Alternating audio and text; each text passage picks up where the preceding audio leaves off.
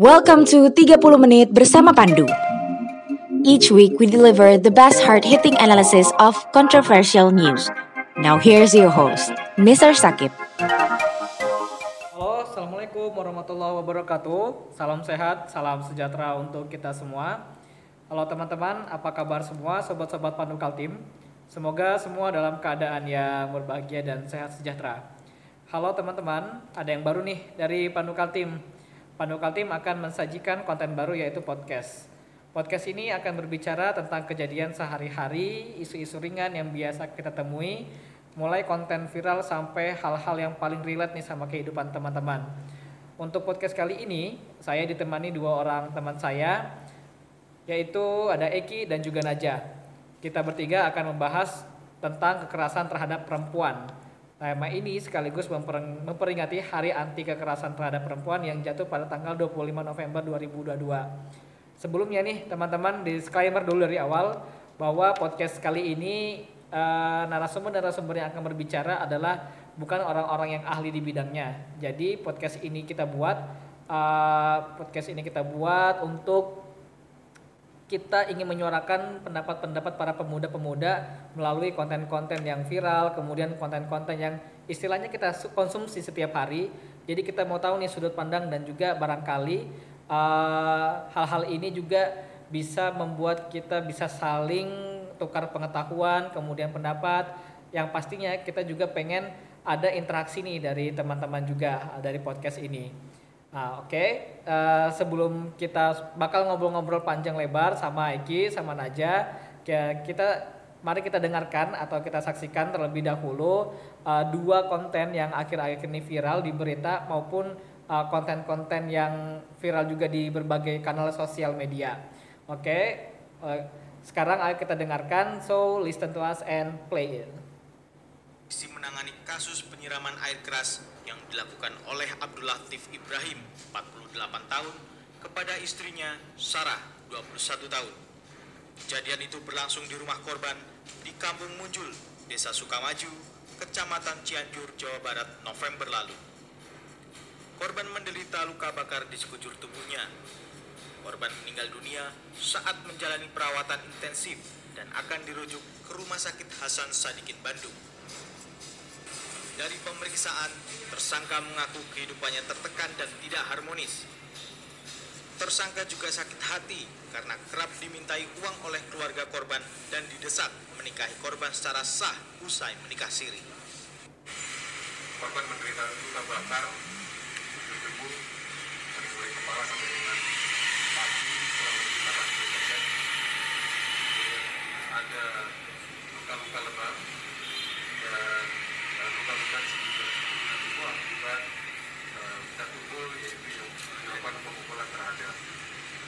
oleh tersangka. Untuk mempertanggungjawabkan perbuatannya, tersangka dijerat dengan pasal berlapis tentang penganiayaan berat dan pembunuhan berencana dengan ancaman hukuman mati atau seumur hidup. Tim Liputan CNN Indonesia.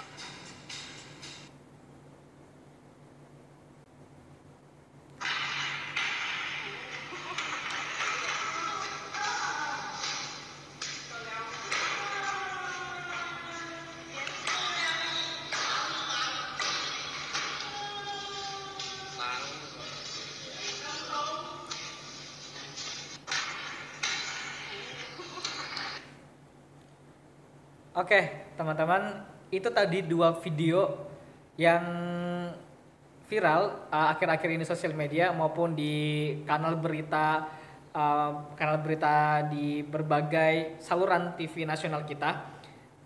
nah, jadi itu adalah salah satu dari sekian banyak kasus-kasus uh, kekerasan terhadap perempuan yang sudah kita sering saksikan di berbagai uh, di berbagai kanal. Nah, saya pikir juga eh, bentuk-bentuk kekerasan terhadap perempuan ini juga sering terjadi ya bahkan uh, pernah juga saya mendengar beberapa cerita dari teman-teman ada yang mengalaminya langsung bahkan ada juga yang dari kerabatnya uh, kemudian juga bahkan tidak menutup kemungkinan dari orang paling terdekat yang kita anggap paling dekat. Nah jadi uh, dari sekian banyak kasus tadi dan juga dari dua contoh video tadi itu yang akan kita uh, bakal bahas dari sudut pandang uh, kedua narasumber kita yang uh, kedua podcaster kita yang sudah uh, ada dan sudah menemani kita pada malam ini. Oke, okay. uh, untuk uh, ke Eki dulu nih Ki. Kan tadi kan kita sudah sama-sama ngelihat nih uh, apa sih sebenarnya dari video itu kalau misalnya kita bicara tentang isi kemudian perlakuan nah, terus juga kan tak dengar-dengar nih Eki ini uh, dari sarjana psikologi yang mungkin bisa dikasih pendapatnya. Menurutnya Eki ini uh, apa kalau misalnya dari sudut pandang psikologi kenapa itu bisa terjadi? Kemudian apa kira-kira penyebabnya asal musababnya dan sebagainya? Gini Kim sederhana sih. Kalau yang dulu ya pernah pernah aku pelajarin di psikologi itu ada namanya uh, tapi ini kan karena kita, uh, karena saya dari psikologi uh, saya ingin coba untuk merecall memori-memori terkait uh, pembelajaran di kelas. Ada namanya modeling. Uh, teori modeling bahwa orang-orang itu akan belajar dengan cara modeling. Dengan cara dia mencari suatu uh, figur untuk dia apa namanya untuk dia jadikan model dan akhirnya dia akan melakukan perilaku atau apa pun yang berkaitan dengan idola atau model yang dia uh, ciptakan itu Ya, tadi. ya. Oke. Kayak contoh uh, banyak tuh orang-orang uh, suka pakai pakaian Cristiano Ronaldo, pakai Hmm, pakaian bola bahkan pingin potong rambut yang sekarang cep mek ya. Cep mek, Ya, ya, ya. yang viral Kamu kamu nah itu itu kan banyak tuh jadi eh, ada namanya orang untuk belajar sesuatu itu mereka melakukan modeling nah dalam beberapa kasus memang ditemukan bahwa ada beberapa contoh-contoh eh, ini ini bicara fakta di lapangan ya Hmm. karena masa eh, masa lalu dia mengalami kekerasan kemudian juga dia mendapat pelajaran dari keluarga mereka yang apa dikit-dikit pokoknya eh, melakukan pokoknya menyelesaikan masalah dengan kekerasan aja gitu Hmm. Pokoknya kalau diselesaikannya bukan karena selesai eh, bukan dengan kekerasan maka sama sekali masalah itu tidak akan pernah selesai. Nah ada orang-orang yang punya eh, apa namanya konsep-konsep yang seperti itu. Yang juga banyak eh, para psikolog-psikolog bilang dari dari modeling tadi dia belajar untuk menyelesaikan sesuatu eh, dengan cara ya apa menyelesaikan masalah atau konflik itu harus dengan kekerasan gitu Oke. Ya, menarik ya sebenarnya ya. Eh, saya itu sempat juga lihat nih komentar-komentar dari video nih. Eh, kita kan biasanya ya eh, sama-sama sering mengkonsumsi sosial media. Kalau misalnya saya lihat ada beberapa komentar tuh itu kadang saya agak panas juga tuh bacanya karena ada yang melihat dari sisi ya memang salah ceweknya. Nah, ini sebenarnya apa nih? Ini nih apa namanya kajiannya itu kalau misalnya mau kita telusuri itu apa maksudnya kenapa kok ada yang bilang ada yang komentar ya, ya kenapa juga perempuannya kayak semacam apa uh, memantik lah kemudian sampai buat emosi lah ya ada juga yang bilang nggak sabar lah nah itu itu kita tidak bisa memungkiri bahwa orang-orang di situ berkomentar untuk hal seperti itu. Nah, kalau misalnya tadi mau dibawa ke teori modeling, nah sebenarnya juga itu relate juga. Nah, tapi sebelum lanjut nih, saya karena kita juga ada Najah juga, saya kita sama-sama mau tahu nih uh, kalau misalnya kasus yang tadi penyiraman itu tuh apa nih kalau misalnya dari sudut pandang perempuan? Maksudnya uh, kayak uh, apa sebenarnya hal-hal kayak semacam pembenaran-pembenaran uh, kalau misalnya dari sudut pandang perempuan seperti itu? Gimana aja? Oke, kalau misalkan kalau misalkan menurut perempuan ya, secara pribadi, menurut opini saya, kan sebenarnya segala sesuatu itu bisa dibicarakan. Oke, misalkan eh, seperti kata Sakib tadi, tapi kan ceweknya yang memantik itu yang bikin cowoknya emosi. Tapi apakah laki-lakinya itu bisa maksudnya awalnya itu bisa nggak ngasih taunya tuh pelan-pelan dulu secara komunikasi gitu secara verbal dulu tanpa harus dengan kekerasan. Terus untuk yang Eki tadi bilang itu bisa terjadi karena laki-lakinya belajar apa tadi? Dengan cara modeling, oke modeling, betul. Mm-mm, modeling. Tapi kan itu juga bisa dirubah gitu. Apakah ketika dia meniru orang tapi kan yang dia tiru itu sesuatu yang salah gitu apakah dia kalau misalkan dia meniru sesuatu yang salah terus dia benarkan perilakunya dia untuk mukul perempuan atau untuk melakukan kekerasan? Kan enggak. Misalkan dia meniru orang tuanya. Orang tuanya dulu orang tuanya itu suka mukul. Dulu dia dibesarkan dengan pukulan-pukulan dengan kekerasan dan lain sebagainya. Lalu ketika dia bertemu dengan orang di masyarakat dia melakukan itu. Padahal dia tahu bahwa itu salah bukankah itu harus diputus? Cara belajar modeling yang salah itu bukankah itu harus diputus? Bukankah laki-lakinya bisa belajar? Bagaimana sih cara menyelesaikan suatu masalah tanpa adanya kekerasan? Eh, sebenarnya kalau kalau bilang mau putus itu gimana aja ya karena fakta yang ada di lapangan juga eh, kadang eh, orang yang orang tua orang tua ini juga bingung untuk bagaimana eh, cara menyelesaikan masalah yang baik. Apakah menyelesaikan masalah itu di depan anak-anak mereka? Yang dalam tanda kutip anak-anak mereka tuh masih belum tahu bahwa ini adalah baik dan benar. Bahwa ini adalah bahwa melakukan kekerasan itu merupakan suatu hal yang baik. Kemudian melaku, eh, melakukan kekerasan itu merupakan suatu hal yang buruk. Nah an- anak-anak kecil kan masih belum memiliki pola pemikiran konkret yang seperti itu yang akhirnya dia terima aja udah sepokoknya eh, kalau bapakku marah sama mamaku ya caranya harus dipukul supaya mamaku dengar. Nah begitu.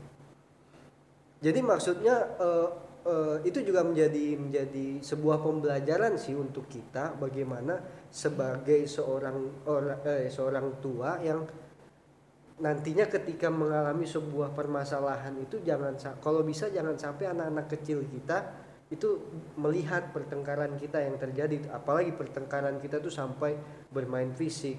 Karena anak kecil ini masih belum tahu mana baik dan mana buruk mana benar mana salah. Beda kalau dia sudah remaja dengan usia rentan 20 tahun ke atas yang sudah punya pola pikir konkret mungkin eh, dia bisa memilah oh ini benar oh ini salah. Tapi kalau anak kecil kan nggak bisa. Masih masih belum tahu. Pokoknya semua benar aja gitu. Oke. Nah, itu. Ketika emang ketika kalau kita bicara anak kecil anak kecil belum tahu ya apa itu bedanya buruk dan baik. Ketika dia lihat "Oh, orang tua saya kayak gini saya oh berarti kayak gini caranya. Tapi kan di situ ada peran orang dewasa lainnya yang bisa mengajarkan apa sih kenapa sih kok kenapa sih kok dia tuh mukul mukul tuh baik gak sih? Kok kayak gini sih gitu. Tapi di sini kan kita berbicara kalau melalui kasus yang kita lihat di video itu di sini laki-lakinya sudah dewasa ya? Iya betul. Berarti dia secara sadar tahu bahwa apa yang dia lakukan itu tidak baik. Oke. Harusnya sebagai orang dewasa dia bisa belajar bagaimana cara menyelesaikan masalah yang baik tanpa adanya kekerasan. Oke. Ya, eh, kalau ini ya, ini sudut pandang ya. Kalau saya nih, kalau untuk kasus kita, eh, kalau saya ada punya satu pemikiran yang sederhana. Ini soal antara siap nggak siap sebenarnya.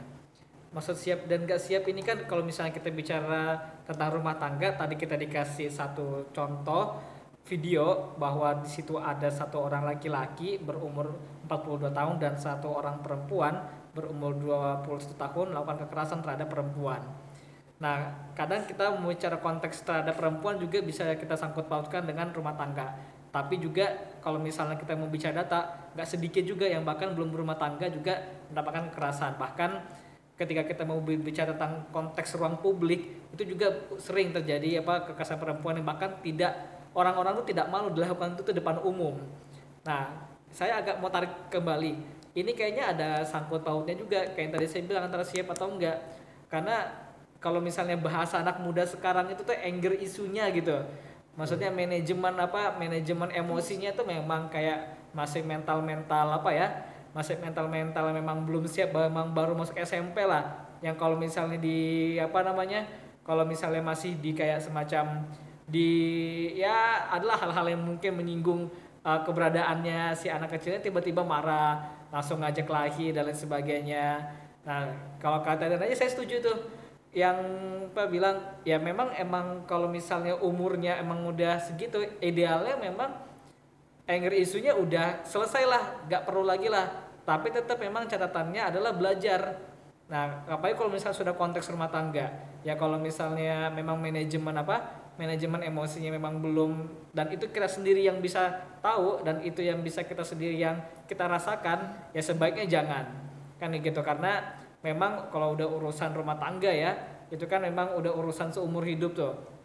Ya, jadi itu yang jadi apa ya uh, jadi mungkin permasalahan ataupun isu yang sering kita dengar. Pun kalau misalnya ada hal-hal yang di luar itu juga jadi masalah. Kalau saya sih pemikiran sederhana saya sih begitu. Nah, tapi ada juga nih contoh studi-studi kasus ini. Katakanlah us uh, si lakinya udah kayak udah ada kayak semacam ya passion banget lah. Maksudnya tuh kayak sabar berkepanjangan tapi akhir-akhirnya meledak juga Nah, saya nggak tahu nih kalau misalnya dari Eki atau dari Naja, bagaimana dengan konteks uh, kasus yang begitu tuh, yang memang sengaja dipantik untuk parah. Ada kasus-kasus yang begitu tuh, memang dipantik, emang dipancing terus. Saya mau nih, laki saya nih, pokoknya saya mau lihat mereka nih marah nih kayak gitu. Ini pengalaman uh, pribadi kan? Oh tidak, oh, enggak, enggak, enggak, enggak. Saya lebih sering mendengar cerita orang kayak gitu. Tidak ini pengalaman pribadi, bukan ya, bukan ya. Okay. Jadi memang ada nih hal seperti itu nah akhirnya sampai dia marah sampai si lakinya marah eh taunya uh, apa ya tidak ada tidak ada sepertinya. Kalau misalnya saya dengar dari kerabat-kerabat saya tidak ada sebenarnya kekerasan misalnya secara fisik tapi secara secara apa ya, verbal. ya verbal tapi hanya dalam konteks dia teryakin kayak gitu kamu tuh kenapa sih? Ya kayak gitu gitu. Nah kalau misalnya saya pengen tahu nih sudut pandangnya dari Eki atau Naja nih. Kalau dari Eki dulu gimana Ki? uh, di dalam dunia psikologi itu ada namanya bom waktu. Maksudnya bom waktu itu jadi uh, alam bawah sadar ini kalau saya coba untuk uh, analogikan dia kayak tong sampah. Jadi tong sampah yang kemudian ketika terjadi sebuah permasalahan dan permasalahan itu dia tidak dia selesaikan dengan baik dan benar, akhirnya dia simpan dia repres namanya bahasa di bahasa psikologi itu repres di, dia repres kemudian dia repres kemudian terus dia repres sampai satu titik di mana sudah eh, tong sampah ini penuh yang sudah tidak mampu lagi untuk menanggung eh, sampah-sampah lainnya suatu saat akan meledak. Dan ketika meledak itu akan menjadi bom waktu tersendiri bagi subjek yang mengalami. Justru bahkan di beberapa studi kasus studi kasus orang ketika apa namanya ketika bom waktu itu terjadi pada diri dia dia bahkan malah marah sama orang orang yang bahkan yang nggak ada sangkut pautnya sama dia dia dia marahin.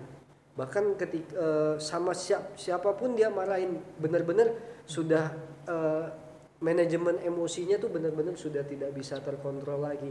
Nah di situ pentingnya uh, bagaimana kita bisa belajar untuk mengenal emosi kemudian belajar me manajemen emosi agar sampah-sampah emosi yang ada pada dalam diri kita ini terselesaikan dengan baik. Maksudnya nggak terrepress gitu aja terus sampai akhirnya jadi bom waktu. Kan kalau misalkan tadi yang oke okay, kalau misalkan kekerasan itu emang salah. Tapi ketika ceweknya yang mancing menurutku di sini kedua orang itu harus belajar. Sebagaimana yang Eki bilang kalau misalkan kita tuh udah penuh tong sampahnya kan kita bisa jadi meledak tuh. Nah jadi gimana cara si cowok dan cewek ini mengelola tong sampah itu agar selalu didaur ulang dengan baik sehingga tidak terjadi bom waktu? Di mana itu kalau misalkan meledak kan bisa menjadi sesuatu yang bahaya ya ya bisa putus atau misalkan kalau suami istri bisa cerai dan lain sebagainya. Ya sebenarnya yang harus belajar nggak cuma laki-laki ya perempuan juga harus belajar. Keduanya harus belajar bagaimana sih cara kita mengontrol emosi dan sebagainya. Cuma kalau dalam hal kekerasan itu emang salah sih. Nggak menutup kemungkinan bakal terjadi kekerasan. Cuma kita harus tahu dulu apa sih awal akar dari permasalahan ini apa. Ya, Eh, ya kalau dari tadi disampaikan ya, saya jadi mikir kalau misalnya memang kalau kita kan tema besar kita kan kekerasan terhadap perempuan nih. Nah artinya kan perem- kekerasan terhadap perempuan, kekerasan sebagai uh, kata kerja apa kata kerjanya, kemudian uh, perempuan ini sebagai katakanlah objek. Artinya kan tidak apa ya? uh, mungkin stereotip kita berpikir selama ini orang yang melakukan kekerasan terhadap perempuan mungkin laki-laki. Nah, karena memang kita selalu disuguhkan, disuguhkan dengan informasi-informasi bahwa emang laki-laki lah yang uh, melakukan terhadap perempuan. Namun tidak sedikit juga uh, pembulian ya, uh, pembulian terhadap satu orang perempuan. Ya mungkin sama teman-teman sekolahnya itu juga saya pikir juga bagian dari uh, kekerasan terhadap perempuan. Nah tapi di samping dari itu kita kan tadi kan sudah bicara uh, banyak juga soal hubungan, mau yang uh, konteksnya dalam keluarga kah atau apa pun itu. Nah tapi ada satu hal yang nyangkut ya dari di pikiran saya ini soal parameter sebenarnya. Parameter itu kayak yang eh, apa ya? Kapan sebenarnya ini bisa, kapan sebenarnya ini ah, nggak bisa. Nah, jadi memang kalau saya nangkap tadi Naja itu bilang ada hal-hal yang perlu diobrolin kayak misal katakanlah uh, mau mau jenjang ini nih, mau jenjang yang serius dan sebagainya. Memang uh, di disampaikan di awal tadi juga nyambung dari ceritanya Eki kalau misalnya bahkan umur pernikahannya hanya dua hari itu karena memang apakah memang tidak saling memang disebabkan memang tidak saling tahukah atau memang karena disebabkan memang tidak ada obrolan sebelumnya atau bisa juga bisa jadi konteks bahkan sudah ada obrolan sebelumnya begitu sudah nikah kaget akhirnya eh, apa namanya tidak bisa menerima. Nah itu kan menurut saya itu itu ada hal-hal yang perlu bisa kita uh, diskusikan itu jadi itu yang saya bilang tadi parameter. Nah, parameternya itu bagaimana dari sudut man- dari sudut pandang mana kita melihat nih. Nah tapi tadi saya ada apa saya sepakat. Kalau misalnya memang uh, ketika berbicara tentang soal manajemen itu memang harus diobrolin. Fakta bahwa kekerasan itu mau baik dalam bentuk verbal ataupun fisik apalagi fisik ya itu tidak ada pembenaran sama sekali tidak ada pembenaran apa pun uh, bentuknya dan bagaimanapun apa siapa pun subjek atau siapa pun objeknya karena kita juga tidak ini mungkin dalam konteks bahwa kekerasan juga tidak terjadi hanya pada perempuan tetapi juga terjadi pada anak dan juga uh, laki-laki seperti itu Nah menariknya gini Kip, Jus- Ya, justru Hmm.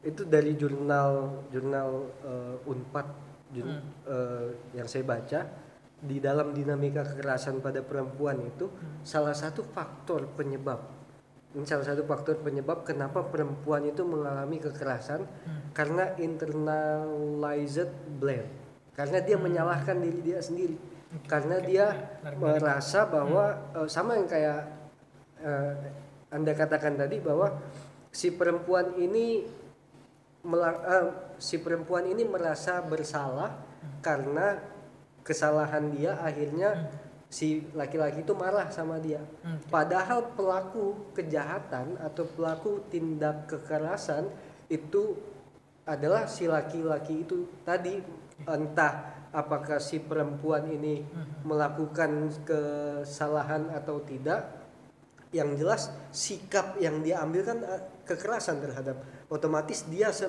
yang bertanggung jawab penuh terhadap apa yang dia lakukan bukan karena apa bukan karena perempuannya tadi nah justru malah ketika seorang perempuan itu merasa oh oh dia melakukan kekerasan ini karena aku salah justru di situ menjadi faktor penyebab kenapa sih perempuan ini sering me- merasakan atau mengalami kekerasan dalam hubungan gitu Oke ya, nah, menarik ya. Eh, kalau tadi tangkap poinnya itu, ini jadi jadi, saya- jadi malah punya sudut pandang baru nih, malah punya poin baru.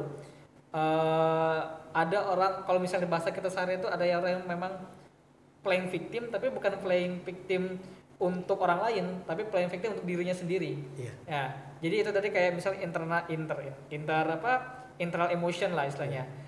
Itu kayak yang apa ya ngerasa kayak semacam oh saya karena cowok apa maksudnya misalnya suami saya begini atau cowok saya begini, saya ngerasa oh, apa ya salah lah. kayak gitu kan salah kemudian. Padahal eh, si cowoknya katakanlah suaminya tuh baik-baik aja kayak gitu. Tidak ada istilahnya ke sana dan sebagainya. Nah coba kalau misalnya untuk kayak yang kasus-kasus begini nih atau mungkin mau disambung sama yang tadi saya mau tahu juga dari pendapatnya apa dari Naja nih. Kalau untuk soal-soal seperti itu tuh itu biasanya apa tuh? Katakanlah dorongannya. Nah itu gimana tuh ya Gimana ya? ada cerita mungkin Enggak, kalau ini jadi kan si ceweknya tadi nyalahin dirinya gitu. Eh, eh, dia Ya dia kan? eh, Dia, merasa menerima bersalah berarti. Berarti dia, merasa menerima bersalah. dengan Betul. perlakuan kekerasan itu. iya dia merasa bersalah Oke. karena kesalahan dia akhirnya si laki-laki itu wajar aja melakukan kekerasan terhadap diri dia padahal pelaku kekerasan itu adalah yang yang bertanggung jawab terhadap tindak kekerasannya dia gitu. Bukan karena si perempuan ini merasa bersalah kan e, logikanya dia juga bisa melakukan tindakan lemah lembut kepada perempuan itu ketika dia melakukan kesalahan. Tapi dia memilih untuk melakukan tindak kekerasan. Akhirnya ya dia si laki-laki tadi yang melakukan kekerasan pada perempuan dia yang harusnya bertanggung jawab penuh terhadap apa yang dia lakukan begitu. Tapi menariknya itu Kit, tadi yang apa eh, anda katakan nggak sedikit laki-laki itu juga menjadi korban ini loh, korban kekerasan. Ini ada satu cerita dari dari apa dari Universitas Ma- Negeri Makassar. Mm-mm. jadi dia itu mahasiswi S1 sastra Inggris. Kemudian dia kerja di kafe. Ini singkat ceritanya ya. Mm-mm. Pacarnya itu selingkuh. Kemudian Si cowoknya selingkuh. si cowoknya selingkuh. Oke. Itu di dalam jurnal itu ada ada inisialnya yang Mm. perempuan ini inisialnya I, yang laki-laki ini inisialnya G. Mm-mm. Nah, kemudian si I ini sering meluapkan emosinya dia dengan kekerasan. Eh, entah dia melakukan perkataannya perkataan sem- eh, senonoh, per- perkataan buruk, terus juga bahkan sempat si perempuan ini memukul si laki-laki, si ini mukul si G sampai kacamatanya pecah. Itu karena si I ini punya kebiasaan dari kecil kalau ada masalah kita selesaikan masalah saat itu juga. Nah si G enggak, si G ini punya kebiasaan dari kecil ya sudah pokoknya ada masalah nanti kelar aja mau kita urusin atau enggak bakal kelar aja nggak usah harus selesaiin hari ini gara-gara masalah itu. Berarti ini nyambung ke masalah yang tadi bagaimana mereka mengelola emosinya masing-masing itu ya. Bisa jadi ya benar. Tapi sebe- seperti yang kata Eki bilang tadi, ada beberapa orang yang punya cara belajar modeling itu. Dia mencontoh dari keluarganya, dari temannya, dari Circle-nya. ya itulah, dari lingkungannya lah. Itulah kenapa cara dia menyelesaikan masalah dalam rumah tangganya itu kayak gini loh, kayak dengan kekerasan gini loh gitu. Nah, di padahal di lingkungan si perempuan ini sudah memberitahu si istrinya nih udahlah nggak usah sama dia. Dia loh nggak baik buat kamu ini ini. Tapi karena si perempuannya ini suka cinta lah ibaratnya sama, sama suaminya jadi dia memaafkan. Dan itu Dan itu cinta bobodo. nah di situ Ya, di ya, ya. situ Beda tipis loh itu. itu Cinta begitu beda bodoh. tipisnya di situ memang di sini kita bisa lihat bahwa banyak sekali terjadinya kekerasan terhadap perempuan jadi kita mengalami atau mendengar dan melihat terjadinya kekerasan kita harus speak up Teruntuk kamu, kalian, dan kawan-kawan semua yang mendengar, merasakan, dan mengalami kekerasan dari siapa pun, saya ingin bilang, sampaikan, jangan takut, dan ceritakan ke kerabat terdekat, laporkan ke pihak yang berwenang, jangan kita diam, atau pelaku-pelaku kekerasan akan terus berbuat seenaknya. Hidup perempuan yang melawan. Oke, eh, terima kasih Eki, terima kasih eh, Naja ya. Oke, teman-teman semua sobat-sobat pendengar eh, Pandu Kaltim, eh, terima kasih dan juga sampai jumpa di eh, podcast Pandu Kaltim selanjutnya.